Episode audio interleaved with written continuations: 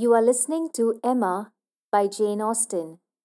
This audiobook is brought to you by Kriti and is narrated by Elma DeMello.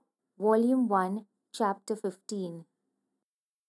Mr. Woodhouse was soon ready for his tea, and when he had drank his tea, he was quite ready to go home, and it was as much as his three companions could do. To entertain away his notice of the lateness of the hour. Before the other gentlemen appeared, Mr. Weston was chatty and convivial, and no friend to early separations of any sort. But at last the drawing room party did receive an augmentation. Mr. Elton, in very good spirits, was one of the first to walk in Mrs. Weston and Emma were sitting together on a sofa. He joined them immediately and, with scarcely an invitation, seated himself between them. Emma, in good spirits too, from the amusement afforded her mind by the expectation of Mr. Frank Churchill, was sitting to forget his late improprieties and be as well satisfied with him as before and on his making Harriet his very first subject, was ready to listen with most friendly smiles. He professed himself extremely anxious about her fair friend, her fair, lovely, amiable friend. Did she know? Had she heard anything about her since their being at Randalls? He felt much anxiety. He must confess that the nature of her complaint alarmed him considerably. And in this style he talked on for some time very properly, not much attending to any answer, but altogether sufficiently awake to the terror of a bad sore throat, and Emma was quite in charity with him. But at last there seemed a perverse turn.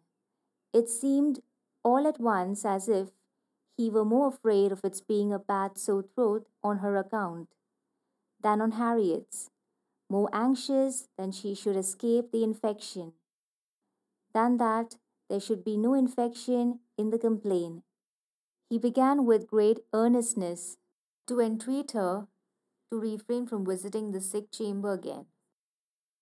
For the present, to entreat her to promise him not to venture into such hazard till he had seen Mr. Perry and learned his opinion. And though she tried to laugh it off and bring the subject back into its proper course, there was no putting an end to his extreme solicitude about her. She was vexed. It did appear there was no concealing it, exactly like the pretence of being in love with her. Instead of Harriet, an inconstancy, if real, the most contemptible and abominable. And she had difficulty in behaving with temper. He turned to Mrs. Weston to implore her assistance. Would not she give him her support? Would not she add her persuasions to his? To induce Miss Woodhouse not to go to Mrs. Goddard's till it were certain that Miss Smith's disorder had no infection. He could not be satisfied without a promise. Would not she give him her influence in procuring it? So scrupulous for others, he continued, and yet so careless for herself.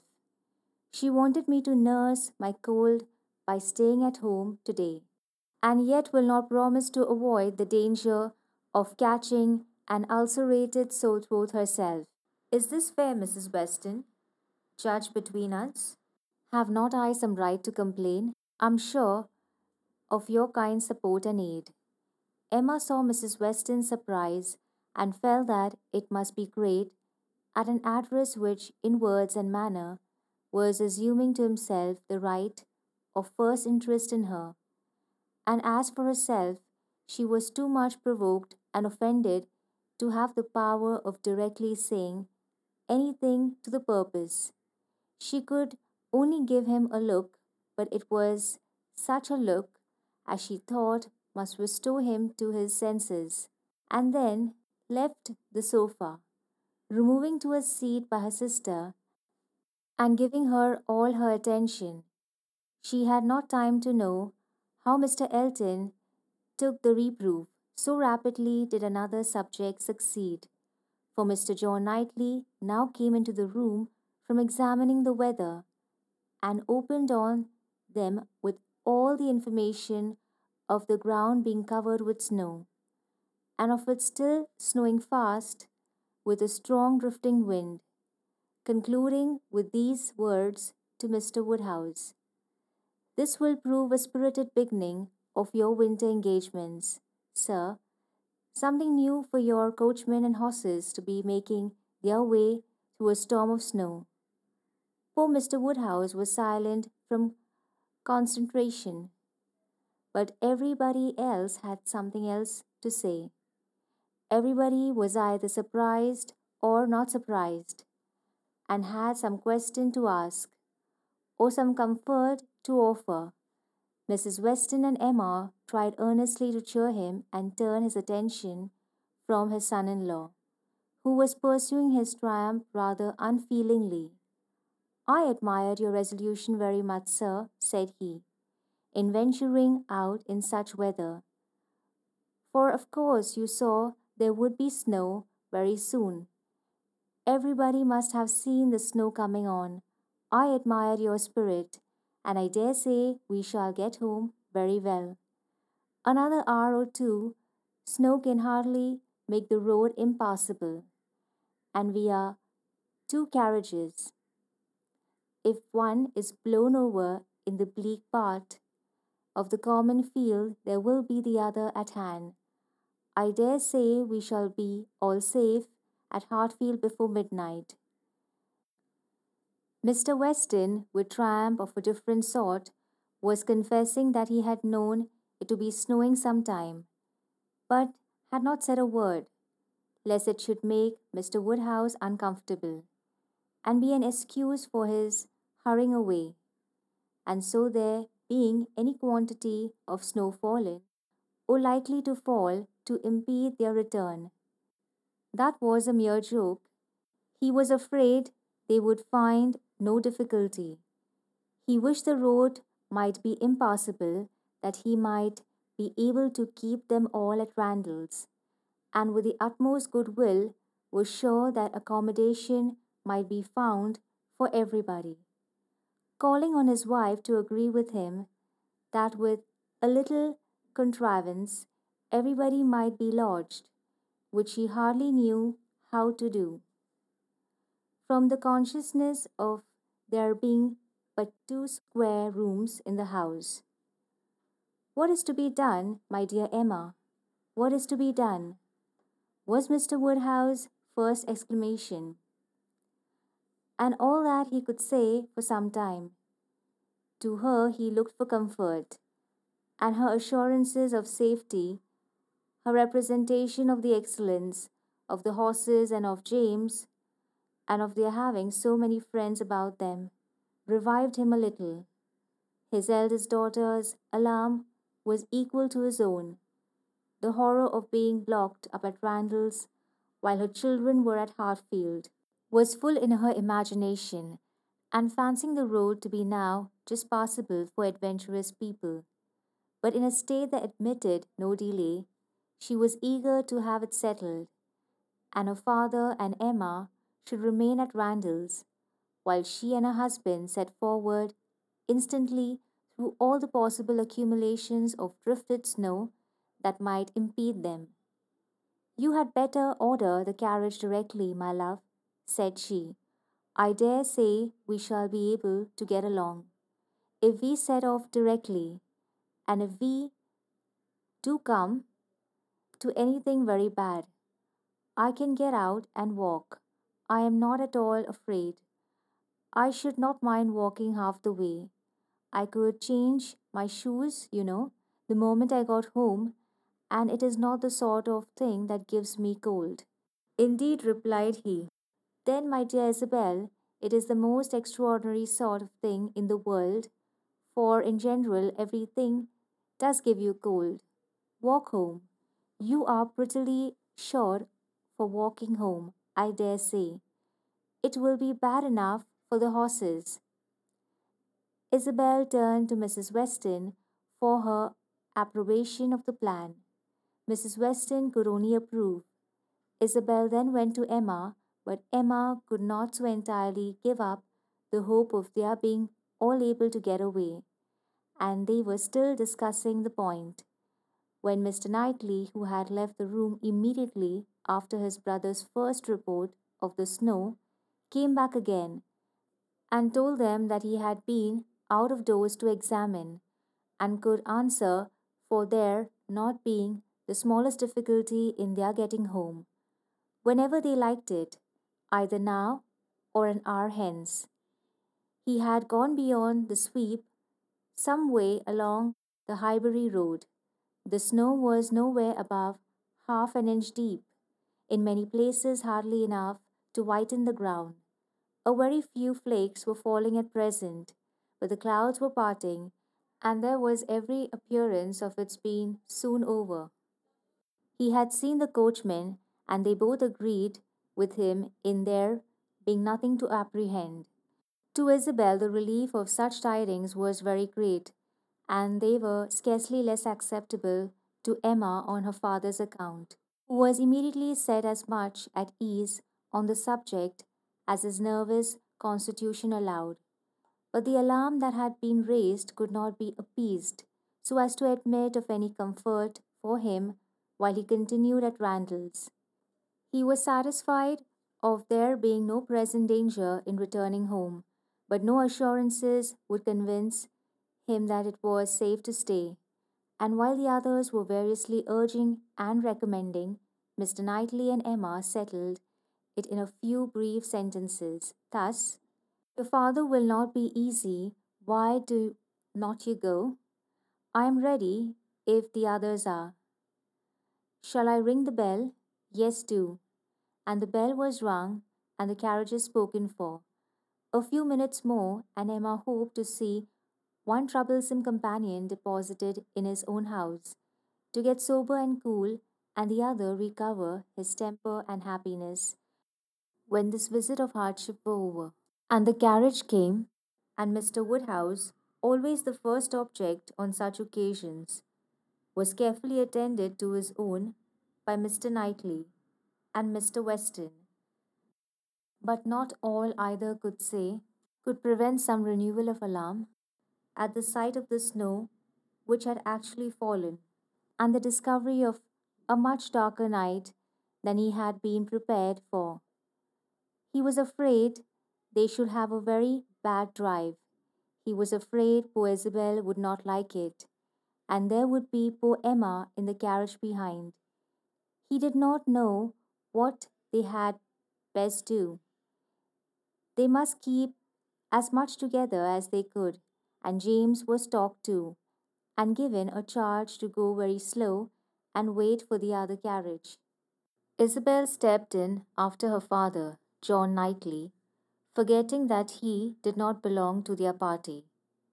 Stepped in after his wife very naturally, so that Emma found, on being escorted and followed into the second carriage by Mr. Elton, that the door was to be lawfully shut on them, and that they were to have a tete a tete drive, it would not have been the awkwardness of a moment.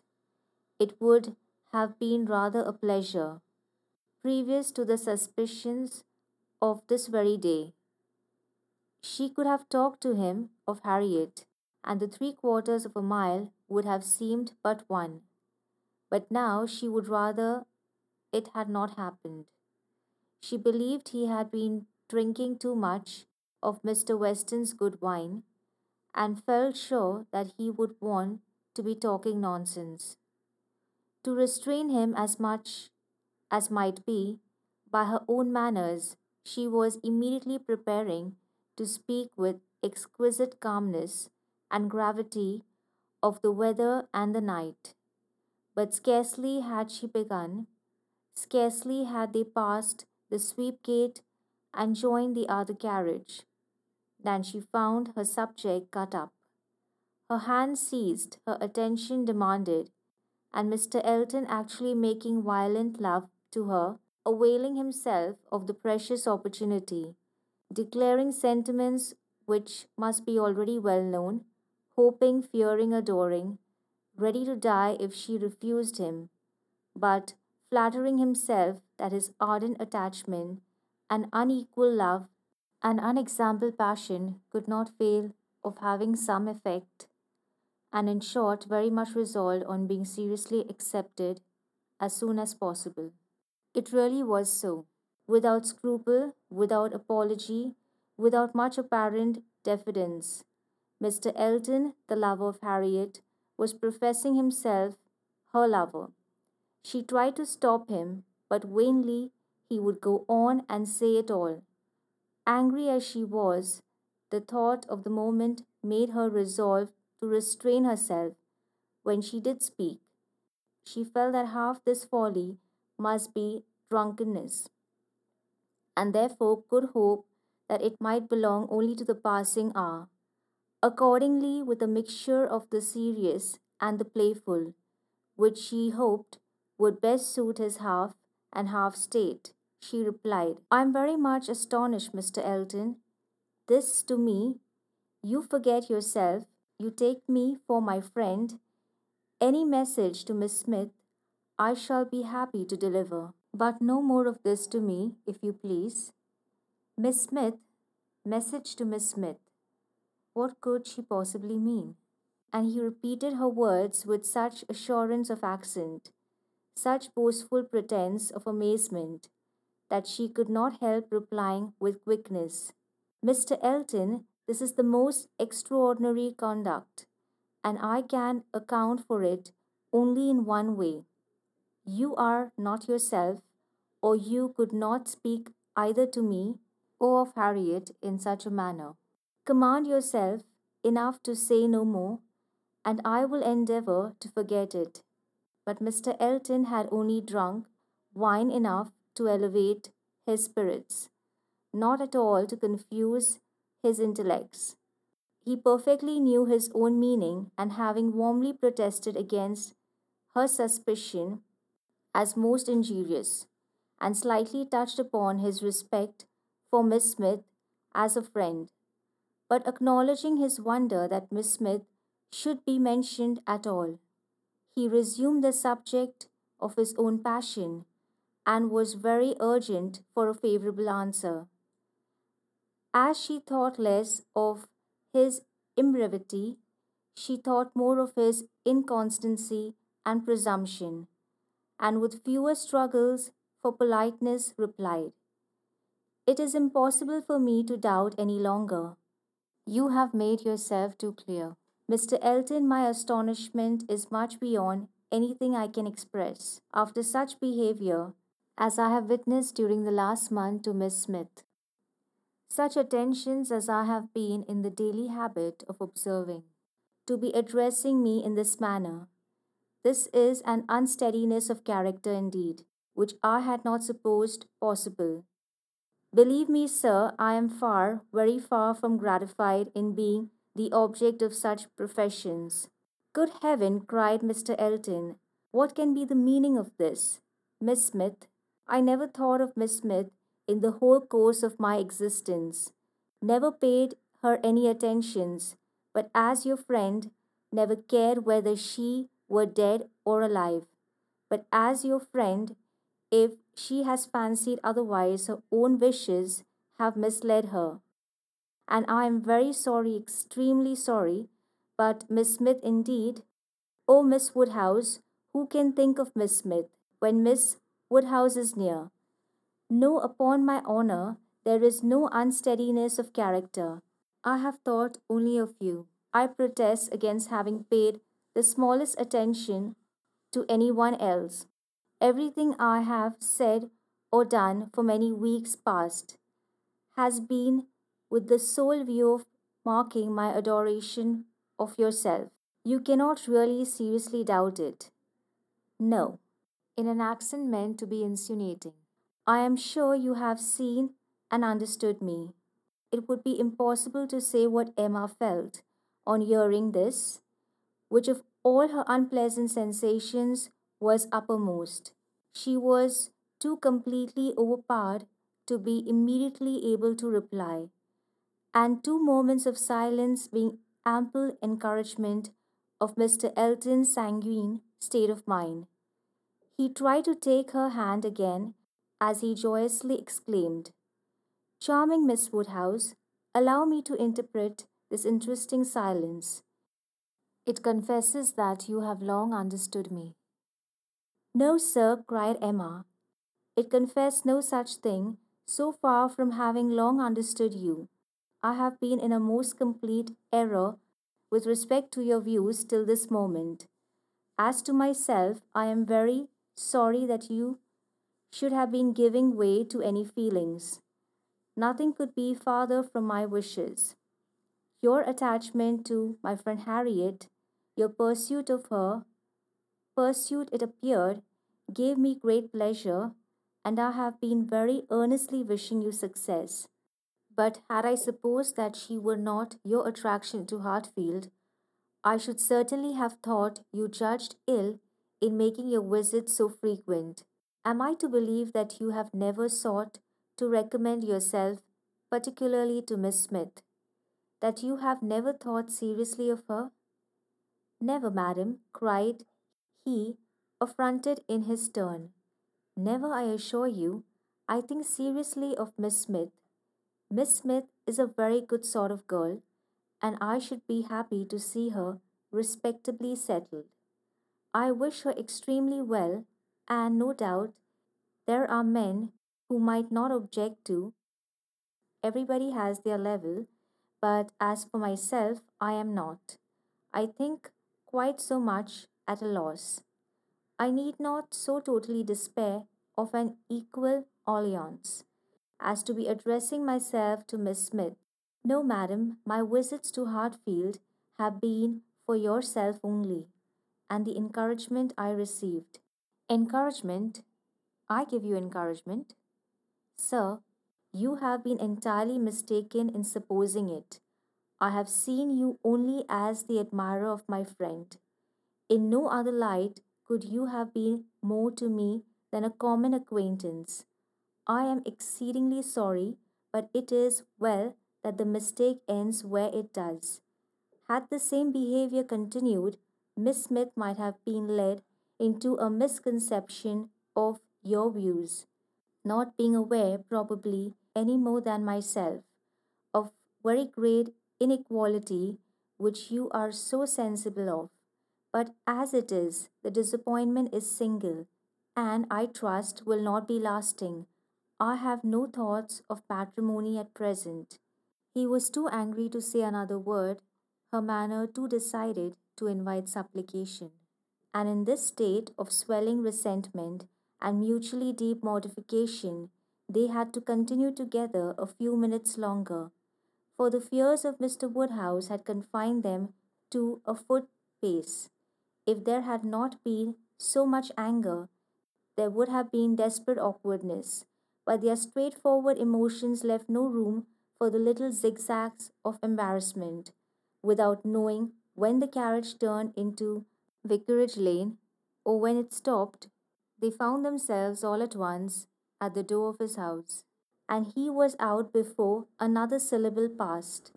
Emma then felt it indispensable to wish him a good night. The compliment was just returned, coldly and proudly, and under indescribable irritation of spirits, she was then conveyed to Hartfield. There she was welcomed with the utmost delight by her father, who had been trembling for the dangers of a solitary drive from Vicarage Lane, turning a corner which he could never bear to think of, and in strange hands, a mere common coachman. No, James. And there it seemed as if her return only were wanted to make everything go well. For Mr. John Knightley, ashamed of his ill humour, was now all kindness and attention, and so particularly solicitous for the comfort of a father, as to seem, if not quite ready to join him in a basin of gruel, perfectly sensible of its being exceedingly wholesome, and the whole day was concluding in peace and comfort to all their little party except herself. But her mind had never been in such perturbation, and it needed a very strong effort to appear attentive and cheerful till the usual hour of separating allowed her the relief of quiet reflection.